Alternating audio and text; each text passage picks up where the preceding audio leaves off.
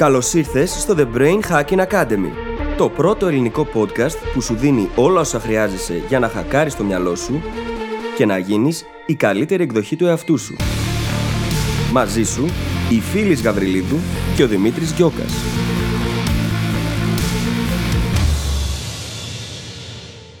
Γεια σου, Brain Hacker, και καλώς ήρθες σε ένα ακόμα επεισόδιο του The Brain Hacking Academy. Σήμερα καλύπτουμε ένα πολύ σημαντικό κομμάτι και φάσμα της ζωής μας, που είναι οι φίλοι και οι φιλίες γενικότερα. Αφού εξηγούμε γιατί οι φιλίες είναι σημαντικές, όχι κάτι που δεν ξέρεις απαραίτητα, αναλύουμε τα πέντε επίπεδα μιας φιλίας, ή μάλλον μιας ανθρώπινης σχέσης, από το μηδέν μέχρι το να γίνουμε πραγματικοί φίλοι με τον άλλον. Αυτά είναι πάρα πολύ χρήσιμα γιατί θα βάλουν τα πράγματα λίγο σε κάποια κουτάκια, τα οποία θα σε βοηθήσουν να καταλάβεις καλύτερα και τη δικιά σου ζωή, αλλά και όσα λέμε στο επεισόδιο. Στη συνέχεια του επεισοδίου δίνουμε και αρκετά tips για το πώς μπορούμε να δημιουργήσουμε νέες φιλίες, αν αυτό είναι κάτι που μας λείπει, καθώς και ό,τι χρειάζεται να κάνουμε εμείς για να μπορέσουμε και να δώσουμε περισσότερο στους φίλους μας, αλλά και να απολαύσουμε τις φιλίες μας στο μέγιστο. Πρόκειται για ένα πάρα πολύ ενδιαφέρον επεισόδιο με ένα θέμα που σίγουρα συνδέεται και με τη δική σου ζωή, οπότε θα σε αφήσω απλά να πας και να το απολαύσεις. Καλή ακρόαση! Καλησπέρα Δημήτρη. Καλησπέρα, φίλης, τι κάνεις; Θα πω ότι είμαι πολύ καλύτερα τις προηγούμενες μέρες, γιατί ήταν κάπως η ψυχολογία μου περίεργη, άγχος, δεν κοιμόμουν καλά. Σήμερα νιώθω πολύ πολύ καλύτερα και βοήθησε πολύ το γεγονός ότι γύρισα λίγο πίσω στα θεμελιά μου, στον ύπνο μου, στην ησυχία γενικότερα την οποία απολαμβάνω τα πρωινά μου. Πράγματα τα οποία κάπως είχαν μείνει πίσω γιατί μπήκα σε default συμπεριφορές. Εσύ πώς είσαι; Είμαι καλά έχει πάρα πολύ πλάκα αν κοιτάξουμε όλα μας τα επεισόδια, αυτά τα intro. Να δούμε τους κύκλους που κάνουμε. Ξέρεις, μία είμαστε καλά, μία χειρότερα και εμφανίζονται παρόμοια μοτίβα συνέχεια. Γιατί, ας πούμε, αυτή τη στιγμή δυσκολεύομαι πολύ με τη διαχείριση ενέργειας. Έχω πιεστεί λίγο παραπάνω και πρακτικά στο χρόνο και συναισθηματικά ίσως με αποτέλεσμα να μην έχω ξεκουραστεί όσο χρειάζομαι. Το οποίο το μόνο που κάνει με τη σειρά του είναι να με κάνει να πιέζομαι ακόμα περισσότερο. Και είμαι σιγά σιγά στο σημείο που αρχίζει αυτό το σύστημα και δεν λειτουργεί πάρα πολύ καλά. Mm. Οπότε τώρα θα έρθουν όλα τα συστήματα που θα φροντίσω ξανά ένα-ένα από την αρχή: ύπνο, διατροφή, διασκέδαση, ξεκούραση κτλ. Προκειμένου να επανέλθει η ενέργειά μου στα φυσιολογικά. Αυτό είναι αυτή τη στιγμή αυτό που με απασχολεί. Έχω λίγο πίεση ακόμα πριν μπορέσω να τα προσαρμόσω όλα ξανά όπως πρέπει. Ωραία. Εντάξει, το καλό είναι ότι έχουμε επίγνωση, οπότε αυτή η κύκλη είναι όλο και πιο σύντομη σε σχέση με το πώς μπορεί να ήταν παλιά. Από μένα αυτό μπορεί να μου παίρνει εβδομάδες ολόκληρες. Χρόνια να μην σου Και χρόνια κιόλας μπορεί να συνέβαινε και αυτό γιατί δεν είχα επίγνωση. Είναι αυτό που λέγαμε και στο προηγούμενο επεισόδιο. Όταν έχεις επίγνωση, πολλά πράγματα μπορούν να αλλάξουν, με την προπόθεση βέβαια ότι είσαι και εσύ διατεθειμένος ή διατεθειμένη να αναλάβεις δράση γι' αυτό έτσι. Να τα λέμε κι αυτά. Και θα κάνω και ένα πολύ μικρό spoiler ότι η διαχείριση της ενέργειας, ένα από τα πιο κομβικά κομμάτια της διαχείρισης της ζωής μας γενικότερα, που το έχουμε κάνει και επεισόδιο σχετικά πρόσφατα, είναι και μία από τις αλλαγές που περιγράφουμε μέσα στο Mindset Hacking Handbook. Είναι ένα από τα κομμάτια του mindset μας και της ζωής μας και της διαχείρισης της ζωής μας, τα οποία, αν τα κάνουμε σωστά, όχι μόνο θα πολλαπλασιάσουν όλες μας τις προσπάθειες, αλλά θα βοηθήσουν και πάρα πολύ με το να μην νιώθουμε χαμένοι, να μην νιώθουμε συνεχώς ότι δεν έχουν τα πράγματα νόημα ή ότι δεν μπορούμε εμείς να κάνουμε κάτι για να αλλάξουμε την κατάστασή μας. Γιατί όταν εσύ είσαι και βιολογικά ακόμα σε μια πιο ενδυναμωμένη κατάσταση, τότε μπορείς να κάνεις και περισσότερα για τη ζωή σου. Όλα αυτά λοιπόν μαζί με άλλες αλλαγές και άλλα κομμάτια του mindset τα έχουμε καταγράψει στο The Mindset Hacking Handbook, το δωρεάν εγχειρίδιο που έχουμε δημιουργήσει για σένα για να σταματήσεις πλέον να νιώθεις χαμένος. Και αυτό το δωρεάν φανταστικό εγχειρίδιο, το οποίο σε το διάβασαν, είπαν ότι πρόκειται για ένα ολοκληρωμένο course, δεν είναι απλά ένα e-book. Μπορείς να το βρεις στο brainhackingacademy.gr κάθετος MHH. Τα αρχικά δηλαδή του Mindset Hacking Handbook. Και ας περάσουμε τώρα στο επεισόδιό μας για σήμερα, στο οποίο θα συζητήσουμε για ένα κομμάτι της ζωής μας, το οποίο είναι πολύ μεγάλο, πολύ σημαντικό και αποτελεί μια πτυχή της ζωής μας από την οποία πολλές φορές εξαρτάται το πόσο χαρούμενοι θα είμαστε, πόσο καλά θα περνάμε στη ζωή μας. Και αυτό γιατί σήμερα θα μιλήσουμε για τη φιλία και τους φίλους γενικότερα.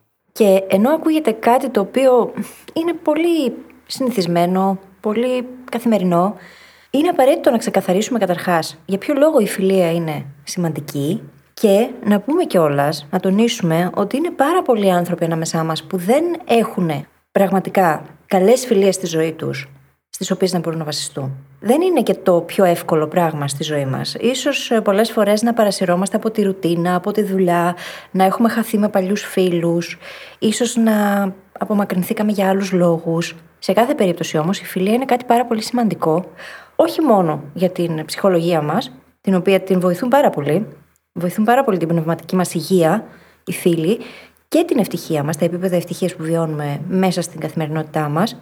Μας βοηθούν να αποβάλουμε το άγχος πολλές φορές, γιατί υπάρχει αυτή η φροντίδα, αυτό το comfort και η χαρά που φέρνουν. Και είναι πάρα πολλοί άνθρωποι ανάμεσά μας οι οποίοι ζουν σε συνθήκες μοναχικότητας, μοναξιάς, απομόνωσης.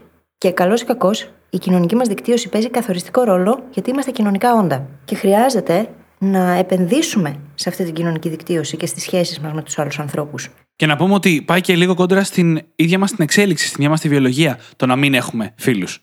Είμαστε κοινωνικά όντα και βρίσκουμε γι' αυτό λόγο ασφάλεια και κάλυψη των αναγκών μας στο να υπάρχουν άλλοι άνθρωποι στη ζωή μας. Ο Μάρκ Μάνσον θέτει το εξής πολύ ωραίο ερώτημα. Λέει: Από τη μία, φαντάσου το να μην έχεις ποτέ ξανά ερωτικό σύντροφο στη ζωή σου, να είσαι single για το υπόλοιπο της ζωής σου. Είναι επώδυνο και μόνο που το σκέφτεσαι, αλλά δεν είναι κάτι που δεν μπορείς να φανταστείς. Υπάρχουν άνθρωποι Όλοι έχουμε κάποιον στην οικογένειά μας, στο περιβάλλον μας που το έχει επιλέξει αυτό. Από προσωπική επιλογή για τη ζωή του, ας πούμε. Και ευχάριστο δεν θα είναι, αλλά μπορείς να το φανταστείς να γίνεται. Απ' την άλλη, φαντάσου όλη στην υπόλοιπη ζωή να μην έχεις φίλους. Δεν μπορώ.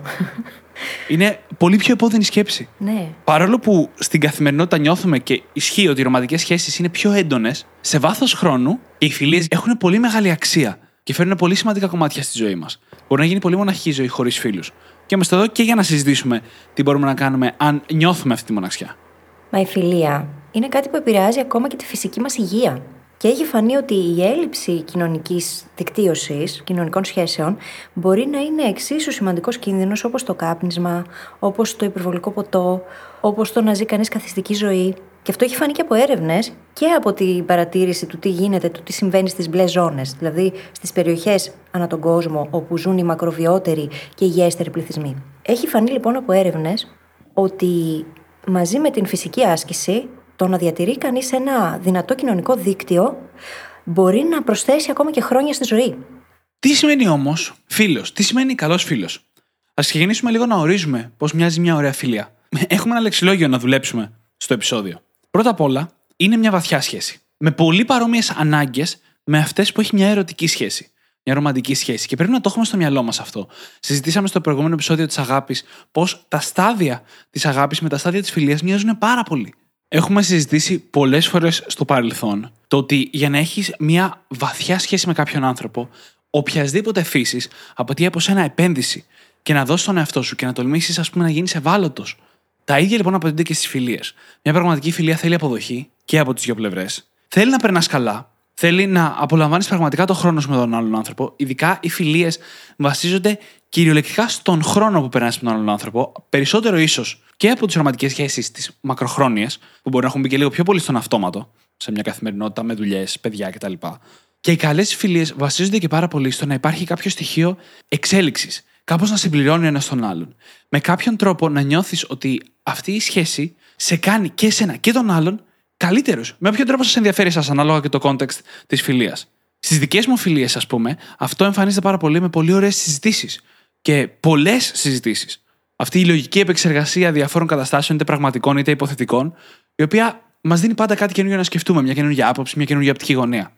Το σημαντικό όμως είναι ότι σε κάθε περίπτωση πρέπει για να χτίσει μια καλή φιλία, να είσαι και εσύ καλός φίλος πρώτα. Και θέλουμε να το έχουμε αυτό στο μυαλό μας καθόλου το επεισόδιο. Ότι το τι εμείς κάνουμε σαν φίλοι είναι πιο σημαντικό πρώτα από το τι κάνουν οι άλλοι σε εμάς σαν φίλοι. Ναι, και αυτό σε πρακτικό επίπεδο τι μπορεί να σημαίνει. Σημαίνει το να δείχνουμε πραγματικό ενδιαφέρον για το τι συμβαίνει στη ζωή του άλλου, για το πώς σκέφτεται, τι έχει να πει, πώς αισθάνεται. Όπως το ίδιο θα θέλαμε να κάνουν και οι άλλοι για εμάς, έτσι να αποδεχόμαστε τους φίλους μας για αυτό που είναι. Για να μπορούμε και εμείς να αισθανόμαστε άνετα μαζί τους. Να μπορούμε να είμαστε ο εαυτός μας. Να μπορούμε να χαλαρώνουμε και να αισθανόμαστε άνετα με το να μοιραστούμε πράγματα τα οποία ίσως να είναι πιο βαθιά και να μην μπορούμε να τα μοιραστούμε με τον υπόλοιπο κόσμο. Και φυσικά να μην μας κρίνουν.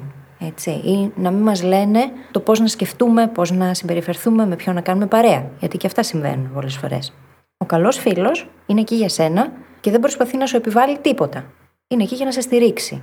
Και φυσικά χρειάζεται να υπάρχει και χημεία ανάμεσά μας, έτσι. Είναι και αυτό ένα πολύ σημαντικό συστατικό, όπως είναι και για τις ερωτικές σχέσεις.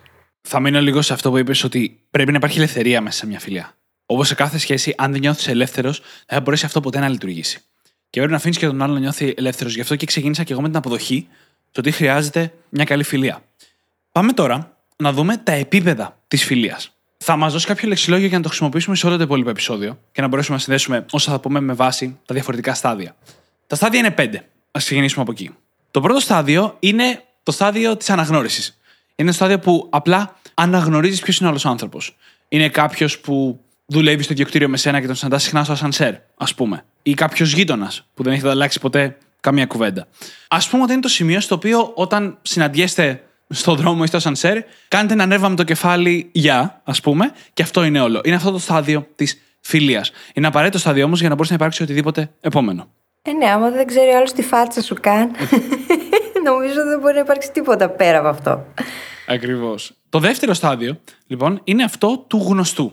Που είστε απλά γνωστοί. Είναι το σημείο στο οποίο θα ανταλλάξετε πέντε κουβέντες για τα κλασικά. Για τον καιρό, για το ποδόσφαιρο ή για οτιδήποτε άλλο. Πάντα έχοντας στο μυαλό ότι αυτές οι σχέσεις εξυπηρετούν ένα σκοπό. Σαν όντα, σαν κοινωνία, ο τρόπος που λειτουργούμε, σαν ζώα που ζούμε σε αγέλες, να το πω αρκετά απλά, είναι πολύ χρήσιμο για τη θέση μας σε αυτή την αγέλη, σε αυτή την κοινωνία, να έχουν οι άλλοι θετικές εντυπώσεις για εμάς.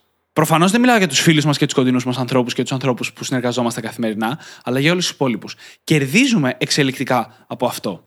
Άρα λοιπόν, όταν μπορούμε να κάνουμε μια σύντομη και ευχάριστη συζήτηση για τον καιρό ή για μια πολιτική εξέλιξη, χαλαρή συζήτηση ξαναλέω, ή για το ποδόσφαιρο ή για οτιδήποτε άλλο, τότε κερδίζουμε αυτές τις θετικές εντυπώσεις.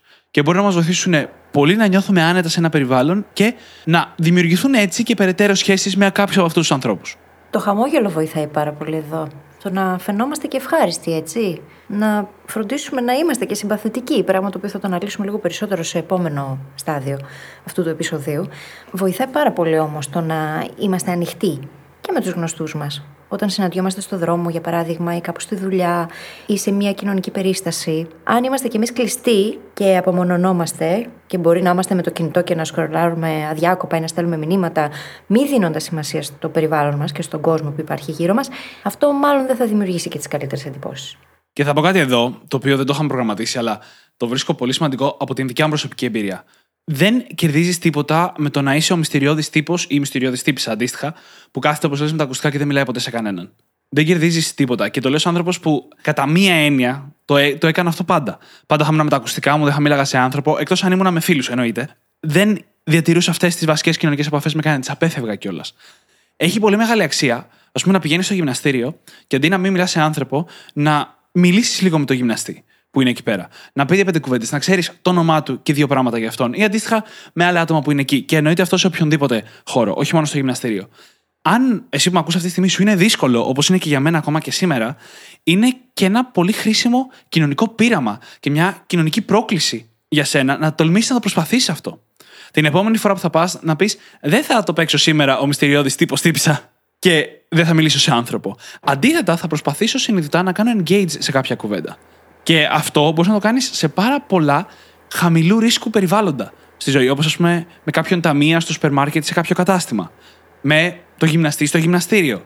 Με έναν γείτονα για δύο λεπτά στο ασανσέρ. Υπάρχουν πολλά χαμηλού ρίσκου περιβάλλοντα που μπορείς να εξασκήσεις αυτή τη δεξιότητα. Και το λέω πάντα σαν άνθρωπος που δεν την είχα. Και τη χτίζω, δεν την έχω τώρα 100%, πιστέψτε με. Στα γυμναστήρια, Δημήτρη, νομίζω πως υπάρχει μια τέτοια κουλτούρα κάπως ότι όταν μπαίνουμε εκεί μέσα είμαστε λίγο σε αυτή τη φάση του απομονωμένου ανθρώπου.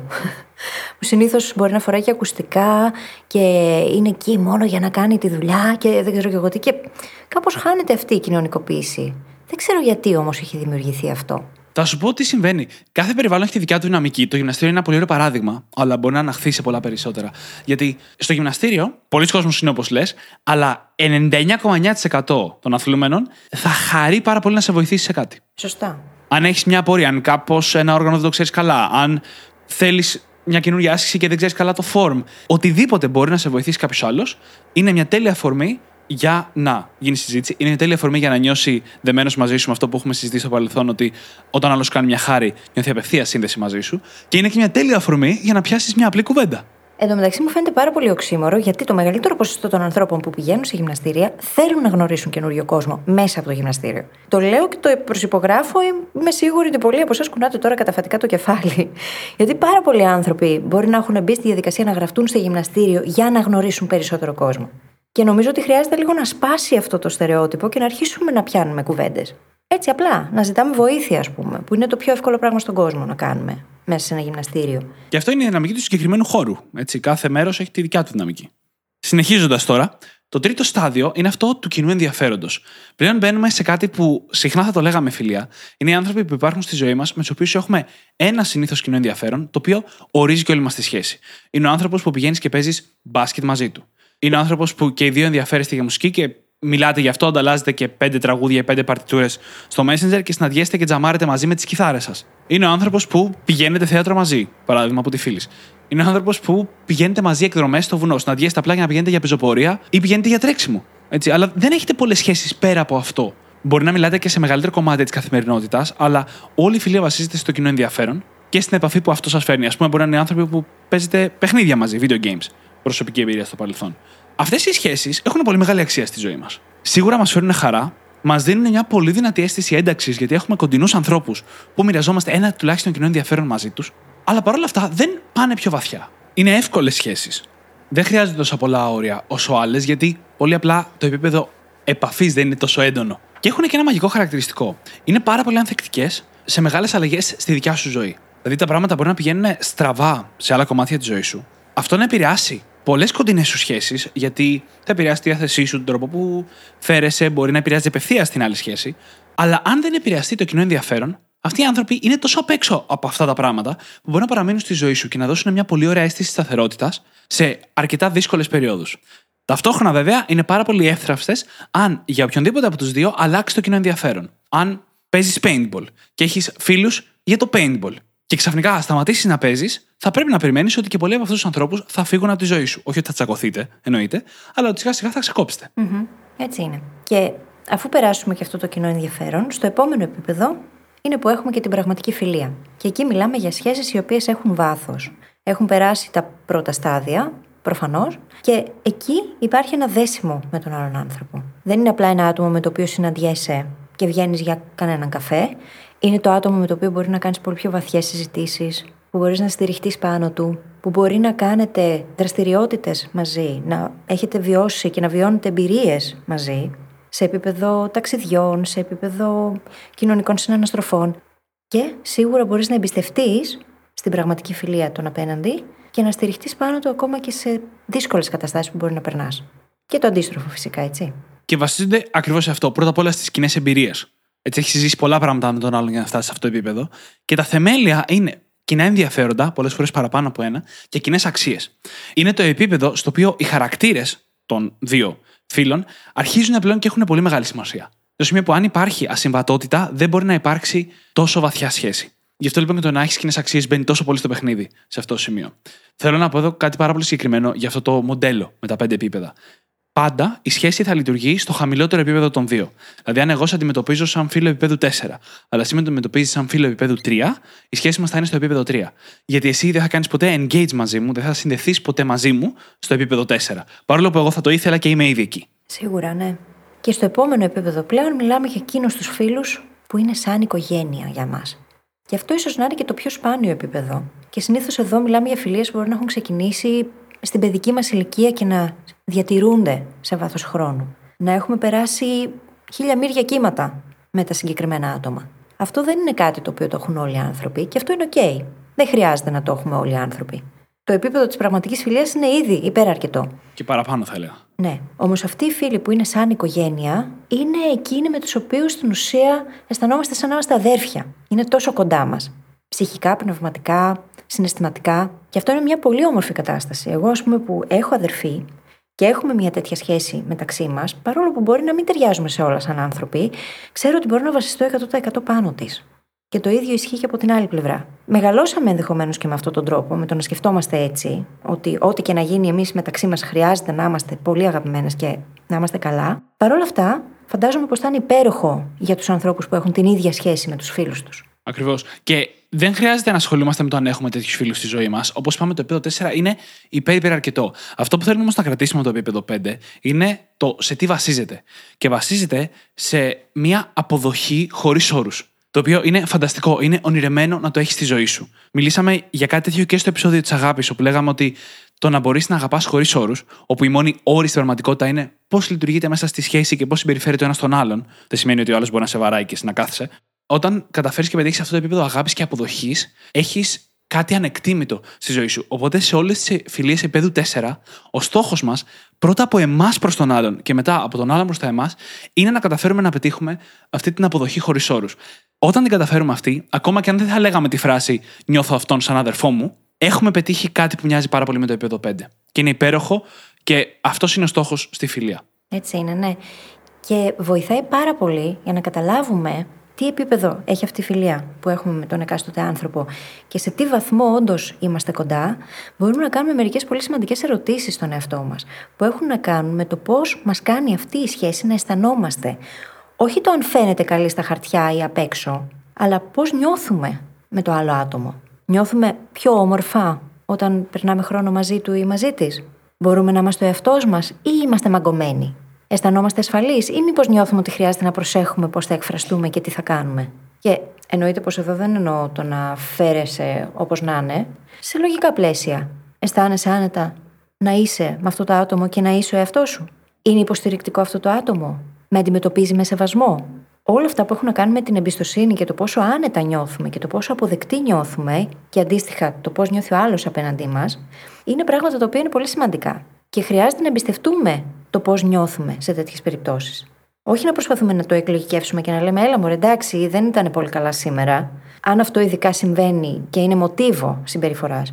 Γιατί εκεί είναι που κρίνεται, σε αυτό το επίπεδο, το συναισθηματικό είναι που κρίνεται το κατά πόσο είμαστε κοντά ή όχι με τον άλλον άνθρωπο. Και εγώ θα το πάω λίγο κάπου αλλού και να πω ότι πολλές φορές παραχρησιμοποιούμε τον όρο φίλοι.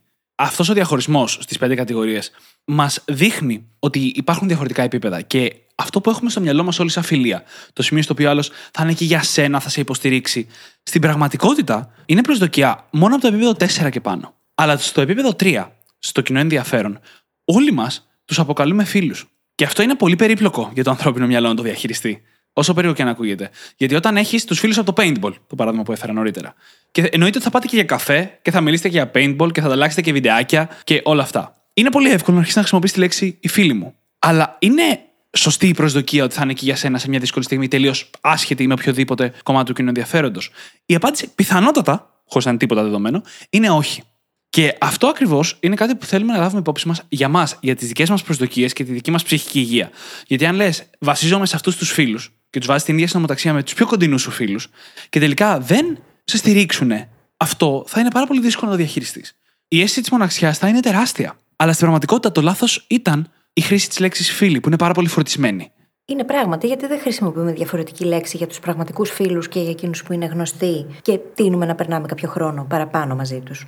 Όμως η αλήθεια είναι πως δεν είναι όλοι οι φίλοι για όλα και επίσης δεν είναι όλοι οι πραγματικοί μας φίλοι. Και μερικές φορές το νιώθουν κιόλας. Δηλαδή, αν πας να μοιραστείς κάτι σε αυτούς τους ανθρώπους με τους οποίους απλά μοιράζει κάποια κοινά ενδιαφέροντα και έχετε περάσει κάποιο χρόνο μαζί. Όταν πας να μοιραστείς κάτι λίγο βαθύτερο για σένα, μπορεί να νιώσεις ότι είναι λίγο awkward η κατάσταση. Εκεί στο oversharing αρχίζουμε και το νιώθουμε. Και εκείνοι μπορεί να κάνουν πίσω, και εμείς όμως να νιώθουμε λίγο παράξενα την ώρα που το κάνουμε. Και εδώ χρειάζεται να είναι πολύ ξεκάθαρο το τι προσδοκίες έχουμε από τον απέναντι, αλλά και τι όρια θέτουμε εμείς. Γιατί πολλοί από εμάς μπορεί να πηγαίνουμε και να μοιραζόμαστε πολύ βαθύτερα θέματα που μας απασχολούν με εκείνους που δεν θα έπρεπε ενδεχομένως, και μετά απογοητευόμαστε γιατί ο απέναντι δεν μπόρεσε να εκπληρώσει τις προσδοκίες που είχαμε. Πραγματικά όμως είναι θέμα προσδοκιών εδώ. Και του να έχουμε και πολύ ξεκάθαρη εικόνα του τι ρόλο εκπληρώνει στη ζωή μας ο κάθε άνθρωπος. Και για να παρεξηγηθούμε, οι φίλοι του paintball είναι τέλειοι. Περνάς φανταστικά μαζί και καλά κάνεις και περάσεις χρόνο και πας για καφέ. Απλά να είναι ξεκάθαρο στο μυαλό μας σε ποιο επίπεδο φιλίας βρισκόμαστε. Για να ξέρουμε και τι να περιμένουμε. Και μιας και ανέφερες τα όρια, τα επίπεδα φιλίας έχουν και άλλες επεκτάσεις. Όπως ας πούμε το τι όρια χρειάζονται σε μια σχέση. Οι φιλίες δεν είναι ακριβώς σαν τις ερωτικές σχέσεις. Δεν μπαίνεις τόσο απότομα μέσα σε αυτές. Οπότε πολλές φορές δεν χρειάζονται όρια στην αρχή. Και αυτό το δεν χρειάζονται όρια στην αρχή, πέρα τα πολύ βασικά, αυτά που θα τα έθετε σε οποιονδήποτε άλλον άνθρωπο, όπως ας πούμε σε βάσου το σώμα μου, παράδειγμα. Αν λοιπόν δεν τα θέσει από την αρχή και όταν δεν τα θέτεις από την αρχή, αυτό το κουβαλάς μαζί σου στη συνέχεια. Και αν δεν κάνεις τη συνειδητή προσπάθεια να θέσεις τα όρια, αργότερα όταν η σχέση γίνει πιο δεμένη, τότε θα βρεθείς σε μια σχέση που δεν έχει όρια. Και έτσι ακριβώς δημιουργούνται πάρα πολλές τοξικές φιλίες. Γιατί ξεκινάνε σιγά σιγά στο σημείο που κανείς δεν θα ξεπέρναγε ένα βαθύτερο όριό σου και μετά ξεχνάς να τα θέσεις. Γιατί είναι άνετο, η κατάσταση πάει οργανικά, νιώθεις πάρα πολύ όμορφα, αλλά αυτό δεν σημαίνει ότι δεν χρειάζονται. Όταν έχεις φίλους που απλά μοιράζεται κοινά ενδιαφέροντα, γενικά δεν ασχολούνται με τη ζωή σου, δεν ασχολούνται πάρα πολύ με το χρόνο σου και πώς τον αφιερώνεις ή πόση ώρα περνάς με την κοπέλα σου, ας πούμε, ή οτιδήποτε, και δεν χρειάζεται και να θέσει τα ωριά σου. Αλλά πιο μετά, τι γίνεται; Το λέω αυτό άνθρωπος που έχω περάσει από τοξικές φιλίες. Και εγώ έχω περάσει και μερικές φορές μπορεί να σε κάνουν να αισθάνεσαι ακόμα και άσχημα για το γεγονός ότι κάνεις παρέα και με άλλους ανθρώπους και ένα σωρό άλλα πράγματα. Όταν προσπαθούν άλλοι άνθρωποι να σου επιβάλλουν το πώς να σκέφτεσαι ή το τι να κάνεις, ή όταν έχουν ατζέντα. Έχουν σκοπό κάτι να πάρουν από σένα με το να κάνουν παρέα μαζί σου. Χρειάζεται να είναι πολύ ξεκάθαρο μέσα στο μυαλό μας το είδος της σχέσης που έχουμε με τον εκάστοτε άνθρωπο. Και επίσης βοηθάει πάρα πολύ να δίνουμε χρόνο. Να αφήνουμε τον χρόνο αυτό που απαιτείται για να χτιστεί μια βαθιά φιλία. Και το λέω αυτό γιατί υπάρχουν και εκείνες οι φιλίες που πέφτεις με τα μούτρα, όπως συμβαίνει και με τις ερωτικές σχέσεις, και είναι αρκετά προβληματικές. Ειδικά στην ενηλικίωση, στην ενήλικη ζωή, μάλλον. Σαφώς. Ειδικά στην ενήλικη ζωή. Γιατί μπορεί να εμφανιστούν άνθρωποι και να πέσετε και οι δυο με τα μούτρα στην ίδια τη σχέση, ο ένας συνήθως λίγο παραπάνω από τον άλλον, και εκεί υπάρχει είτε μια κρυφή ατζέντα, είτε κάποιο είδους ανασφάλεια που καλύπτεται, και σε κάθε περίπτωση κάτι δεν πηγαίνει πολύ καλά. Γιατί μια φιλία, πραγματική φιλία, χρειάζεται τον χρόνο της για να ανθίσει. Χρειάζεται να περάσει από διάφορα στάδια. Δεν μπορείς να πας και να ανοιχτείς κατευθείαν. Και ξαφνικά, wow, πόσο τέλειοι και γαμάτοι είμαστε και πόσο φανταστική παρέα κάνουμε και δεν ξέρω κι εγώ τι, δίχως να μπαίνουν όρια όμως ταυτόχρονα. Και κάποια στιγμή αυτό να γυρίσει μπούμεραγκ και ένας από τους δύο να βρεθεί να αισθάνεται πάρα πολύ άσχημα για το πώς θα καταλήξει αυτή η σχέση τελικά. Και είναι κάτι το οποίο το έχω ζήσει και δεν είναι καθόλου ευχάριστο. Οπότε εκεί το μάθημα ήταν ότι χρειάζεται να δίνω χρόνο και σε μένα και στον άλλον και όπου βλέπω να συμβαίνει αυτό το πολύ απότομο και με τα μούτρα, να κρατάω τα μπόσικα. Και στο προηγούμενο επεισόδιο είπες κάτι φανταστικό στο γιατί πολλές φορές πέφτουμε σε ερωτικές σχέσεις με τα μούτρα. Και αγαπάμε με τα μούτρα. Όχι γιατί θέλουμε την αγάπη ή αυτό που ισχύει εκείνη τη στιγμή, αλλά γιατί θέλουμε να φύγουμε όσο πιο γρήγορα μπορούμε από τη μοναξιά που νιώθαμε πριν έχουμε νιώσει τόση πολύ μοναξιά, ίσως μέχρι σήμερα, που με το που βρίσκουμε μια ευκαιρία να νιώθουμε το ακριβώς αντίθετο, πέφτουμε με τα μούτρα. Και γιατί αυτό να είναι σε ρομαντική σχέση, σε ερωτική σχέση και να μην είναι σε φιλία. Είναι ακριβώς το ίδιο σύστημα. Ναι. Και αν βρεθούν δύο άνθρωποι με την ίδια ανάγκη να καλύψουν τη μοναξιά, θα πέσουν και οι δύο με τα μούτρα. Και αυτό είναι που θα μοιάζει πιο φανταστικό, αλλιώς θα έχεις μια αντίσταση, αλλά δεν είναι το πιο υγιές. Και για να το καταλάβουμε αυτό, να δούμε λίγο πώς διαμορφώνεται μια φιλία. Το οποίο είναι χρήσιμο νοητικό μοντέλο να το έχουμε και στο μυαλό μας για να διαμορφώσουμε νέες φιλίες στη συνέχεια της ζωής μας. Πρώτα απ' όλα, έχουμε μιλήσει στο παρελθόν, έχουμε κάνει και επεισόδιο για το proximity principle. Για το πώς πάρα πολλές φορές στη ζωή μας ερχόμαστε κοντά με ανθρώπους που είναι κυριολεκτικά κοντά μας. Ανθρώπους που μένουν στην ίδια περιοχή με εμά, ανθρώπους που μένουν στην ίδια τάξη ή στο ίδιο θρανείο με εμά. Αυτοί οι άνθρωποι τείνουν να αποτελούν τον κοινωνικό μας κύκλο. Τείνουν να είναι οι άνθρωποι που γίνονται οι κοντινοί μας άνθρωποι. Το οποίο από τη μία μπορεί να αποτελεί πρόβλημα, γιατί δεν έχουμε έκθεση σε αρκετούς ανθρώπους για να διαλέξουμε τους ανθρώπους δίπλα μας, αλλά δείχνει κιόλας το πού βασίζονται οι σχέσεις. Πρώτα απ' όλα βασίζονται στον αριθμό των αλληλεπιδράσεων. Όσο πιο πολύ αλληλεπιδράσει με έναν άνθρωπο, τόσο πιο πιθανό είναι να μιλήσετε περισσότερο, να γνωριστείτε περισσότερο και αν ταιριάζουν τα χνότα σας, να γίνετε φίλοι. Άρα, περισσότερη αλληλεπίδραση ίσον περισσότερη πιθανότητα να γίνετε φίλοι. Αλλά υπάρχει άλλο ένα κριτήριο, το οποίο είναι η ένταση των εμπειριών. Αν κάθε φορά που συναντιέσαι με τον άλλον, συναντιέστε στο πόδι και τα λέτε 10 λεπτά, ή αφού χτίσετε μια παραπάνω σχέση, απλά πηγαίνετε μόνο για ένα καφέ που συζητάτε περί ανέμων και υδάτων και το κάνετε αυτό 100 φορές, η φιλία κάποια στιγμή θα χτυπήσει ένα ταβάνι. Χρειάζεται και η ένταση των εμπειριών. Να περάσετε καλά μαζί, να βγείτε να γλεντήσετε, να πάτε ένα ταξίδι, να τσακωθείτε και να τα ξαναβρείτε. Χρειάζεται και ένταση οι εμπειρίες και οι σχέσεις. Γι' αυτό και αυτό που λέει φίλη, ότι χρειαζόμαστε χρόνο για να μπορέσει να χτιστεί μια φιλία, συνδέεται άμεσα με το γεγονός ότι θέλει πολλές φορές αλληλεπίδρασης και ένταση τη εμπειρία για να προκύψουν οργανικά αυτές οι εμπειρίες. Να έχεις οργανικά τις ευκαιρίες για να βγεις να γλεντήσεις ή να πας ένα ταξίδι ή να τσακωθείς ή οτιδήποτε. Ναι, και αν δεν το κάνουμε και μπούμε σε αυτή την ε, κατάσταση, στην εκάστοτε κατάσταση με τα μούτρα, η διάλυση μιας φιλίας είναι όπως ένας χωρισμός. Έχει τα ίδια στάδια και περνάμε παρόμοιο πόνο. Χρειάζεται να τη θρυνήσει, πληγώνεσαι. Δεν είναι ευχάριστο αυτό. Οπότε χρειάζεται πάντα μα πάντα και να δίνουμε χρόνο και να παίρνουμε κι εμείς τον χρόνο μας. Και για να χτίσει κανείς δυνατές φιλίες, υπάρχουν κάποιες προδιαγραφές. Θα τις συζητήσουμε τώρα και χρειάζεται και να κάνουμε για λίγο ενδοσκόπηση, ίσως, σε πολλά σημεία. Το πρώτο και σημαντικότερο είναι ότι χρειάζεται να πάρουμε και την ευθύνη του πόσο συμπαθητικοί είμαστε. Στα αγγλικά, own your likability. Mm. Γιατί πολλές φορές δεν έχουμε αναγνωρίσει το κενό ανάμεσα στο πώς νομίζουμε ότι οι άλλοι μας βλέπουν και στο πώς πραγματικά μας βλέπουν. Και αυτό είναι διπλής ανάγνωσης. Mm-hmm. Μπορεί να νομίζουμε ότι μας βλέπουν πολύ αντιπαθή, αλλά οι άλλοι να μας βλέπουν και να λένε είναι OK. Και σε άλλες περιπτώσεις να θεωρούμε ότι είμαστε πάρα πολύ συμπαθητικοί και οι άλλοι να μας βλέπουν σαν πάρα πολύ αλαζόνες ή δεν ξέρω και εγώ τι άλλο. Είναι λοιπόν κάτι το οποίο απαιτεί ενδοσκόπηση. Να πάρουμε λίγο την ευθύνη για το πώς συμπεριφερόμαστε, του πόσο συμπαθητικοί ή όχι είμαστε για τους άλλους ανθρώπους και το κατά πόσο είμαστε προσιτοί τελικά. Γιατί αυτό εξαρτάται από εμάς, δεν εξαρτάται από τους άλλους. Δεν φταίνε οι άλλοι αν μας αντιπαθούν όταν μας γνωρίζουν. Κάτι κάνουμε λάθος εμείς. Έτσι δεν είναι. Αν συμβαίνει συνεχώς, ναι, μία φορά δεν φταίει εσύ καθόλου. Αν συμβαίνει συνέχεια, τότε προφανώς ο κλήρος πέφτει σε εσένα. Εννοείται ότι αναφέρομαι σε καταστάσεις που αποτελούν μοτίβα, έτσι. Αν βλέπουμε ότι αυτό συμβαίνει πολύ συχνά στη ζωή μας, για κάποιο λόγο, τότε χρειάζεται να κάνουμε βαθιά ενδοσκόπηση, όσο δύσκολη και αν είναι. Και σε γενικές γραμμές, το βασικό στοιχείο για να μπορέσει να χτίσεις τις φιλίες, ειδικά αν σου λείπουν, είναι το να πάρεις την ευθύνη. Και όχι μόνο για το πόσο συμπαθητικός είσαι. Κάποιος πρέπει να κάνει το πρώτο βήμα. Και γιατί να μην είσαι εσύ αυτός που θα το κάνει. Αυτό μπορεί να σημαίνει το να προσεγγίσεις ανθρώπους με τους οποίους έχεις μια φιλική επαφή από το παρελθόν και έχετε χαθεί, ας πούμε, και να πεις: Έλα ρε, χαθήκαμε, πάμε για ένα καφέ. Γιατί θέλεις να αναζωπηρώσεις λίγο μερικές φιλίες στη ζωή σου. Κάτι στο οποίο εγώ βρέθηκα παρεμπιπτόντως όταν όλοι μου οι φίλοι φύγαν στο εξωτερικό. Πιο κοντινοί μου άνθρωποι. Χωρίς να το περιμένω, με την έννοια ότι δεν άλλαξε κάτι μεγάλο από τη δικιά μου πλευρά στη ζωή μου, αλλά ξαφνικά βρέθηκα χωρίς την καθημερινότητα της φιλίας που είχα μέχρι τότε. Κάτι άλλο είναι το να τολμήσεις να πας σε μέρη που θα γνωρίσεις κόσμο. Να ξεκινήσεις κάποιο ομαδικό χόμπι, να βγεις έξω σε καταστάσεις στις οποίες θα μπορέσεις να έρθεις σε επαφή με ανθρώπους, να δημιουργήσεις άλλες επιδράσεις, κοινές εμπειρίες, να πας από την αναγνώριση στο γνωστό, στο κοινό ενδιαφέρον τουλάχιστον. Και αυτό είναι τελικά αυτό που χρειάζεται να κάνεις. Κοιτάμε όλοι πώς θα γνωρίσουμε ανθρώπους που θα γίνουν επίπεδο 4 ή 5, πραγματικοί φίλοι. Ενώ στην πραγματικότητα το μόνο που έχουμε να κάνουμε είναι να κάνουμε όσες περισσότερες επαναλήψεις μπορούμε στο επίπεδα 1, 2, 3. Και από τους ανθρώπους θα φτάσουν στο 3, με κάποιους θα έχουμε πραγματική χημεία.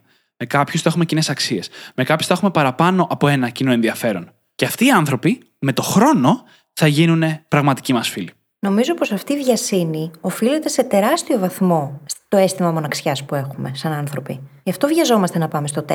Και γι' αυτό πολλοί άνθρωποι πέφτουν με τα μούτρα στις σχέσεις και στις φιλίες τους. Αν όμως δεν βάλουμε σωστές προτεραιότητες και δεν αποδεχτούμε ότι χρειάζεται να σκεφτόμαστε σε αυτά τα επίπεδα και να δρούμε με τον ανάλογο τρόπο, δεν θα μπορέσουμε να χτίσουμε πραγματικές σχέσεις, ειδικά στην ενήλικη ζωή.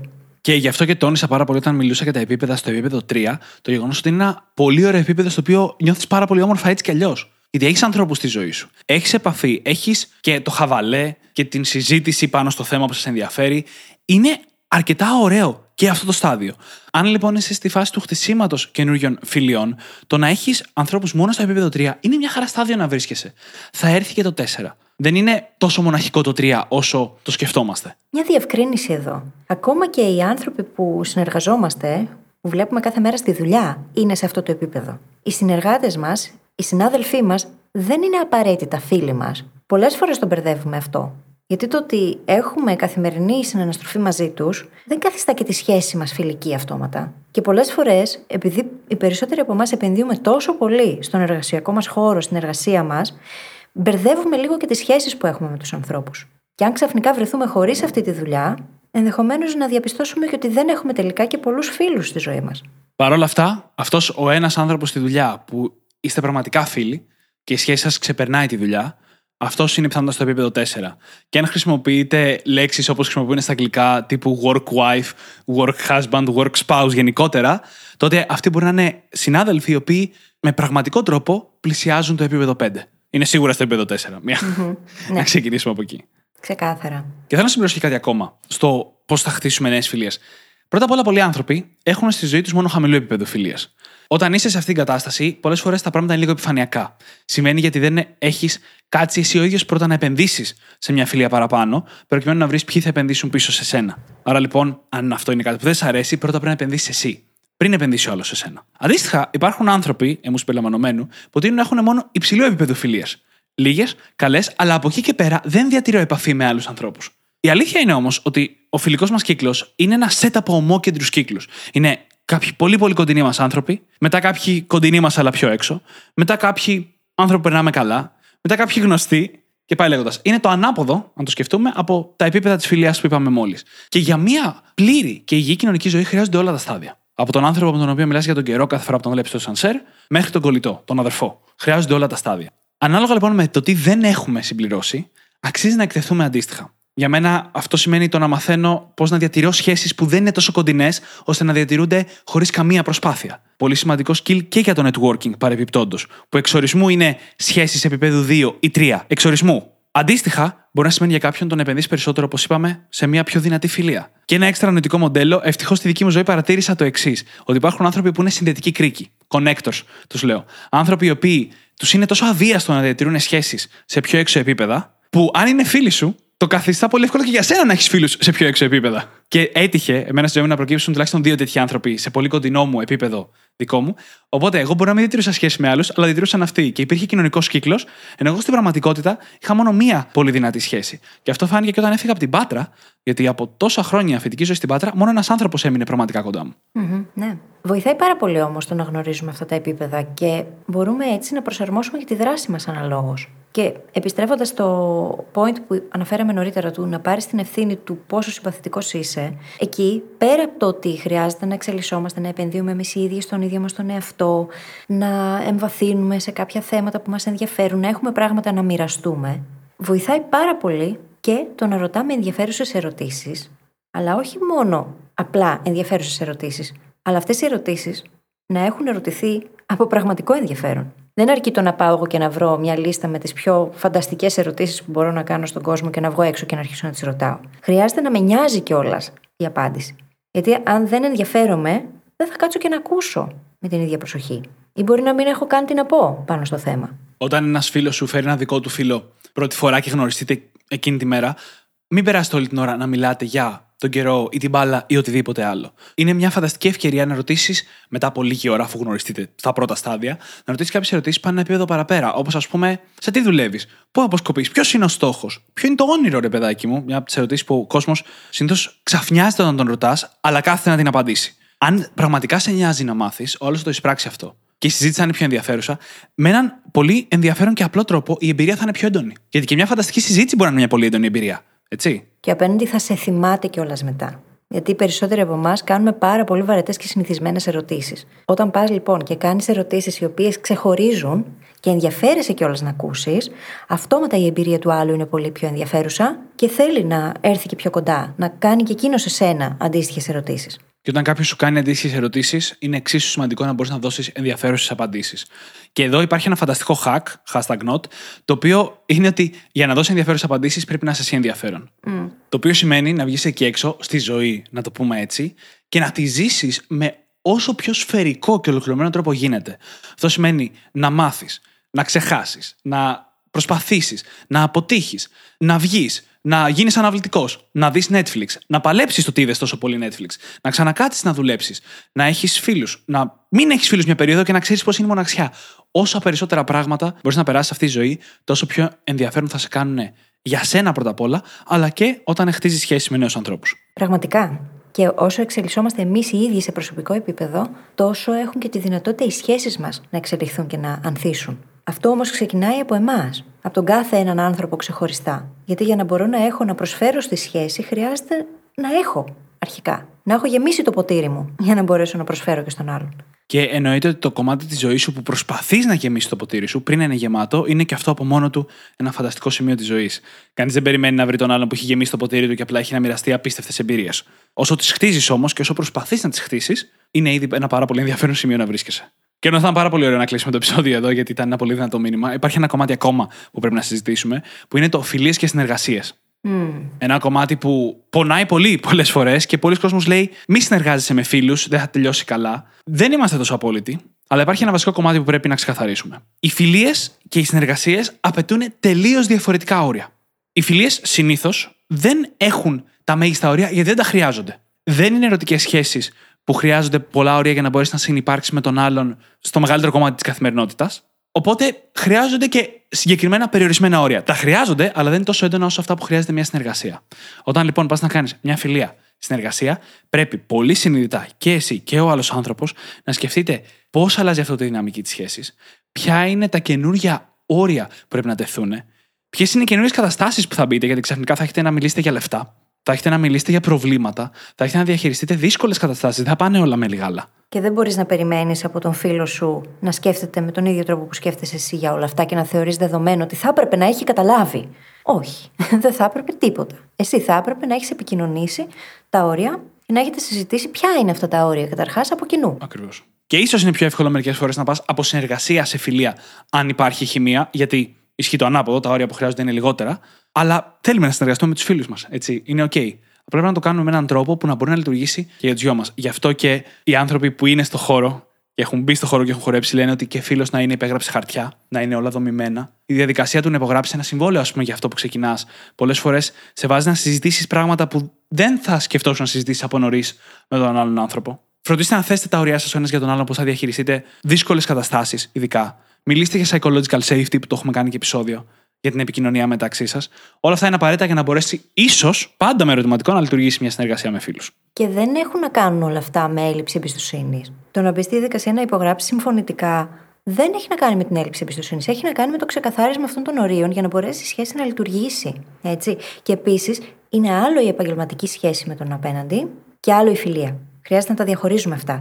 Το τι συμβαίνει στο ένα επίπεδο χρειάζεται όσο μπορούμε να μην του επιτρέπουμε να επηρεάζει το άλλο επίπεδο. Και γι' αυτό όταν μπουν αυτά τα όρια και είναι ξεκάθαρα, απλοποιούνται τα πράγματα. Γιατί ξέρουμε πλέον ότι μπορούμε να μιλάμε σε άλλο επίπεδο στο φιλικό και σε άλλο επίπεδο όταν μιλάμε για το επαγγελματικό κομμάτι. Και ας κλείσουμε τώρα το επεισόδιο με αυτό. Όπως πάντα, μπορείτε να βρείτε τις σημειώσεις του επεισοδίου στο site μας, στο brainhackingacademy.gr, όπου μπορείτε να βρείτε και το The Goal Hacking Journal, είτε πηγαίνοντας στο κατάστημά μας, είτε πηγαίνοντας στο brainhackingacademy.gr, κάθετος journal. J-O-U-R-N-A-L. Και φυσικά θα σας ζητήσουμε να κάνετε και μια πράξη αγάπης. Να μοιραστείτε αυτό το επεισόδιο με τους καλύτερους σας φίλους, γιατί τους βοηθάτε και εκείνους μέσα από αυτό. Να βελτιώσουν τις ίδιες τις φιλίες τους και μαζί σας και με τους άλλους ανθρώπους. Και κάντε μας και μια φανταστική πεντάστερη αξιολόγηση στο Spotify ή σε όποια άλλη εφαρμογή μας έχετε βρει και μας ακούτε, γιατί έτσι βοηθάτε το podcast να διαδοθεί και μας κάνετε και εμά χαρούμενους. Σας ευχαριστούμε πάρα πολύ που ήσασταν μαζί μας και σήμερα. Σας ευχόμαστε καλή συνέχεια. Καλή συνέχεια.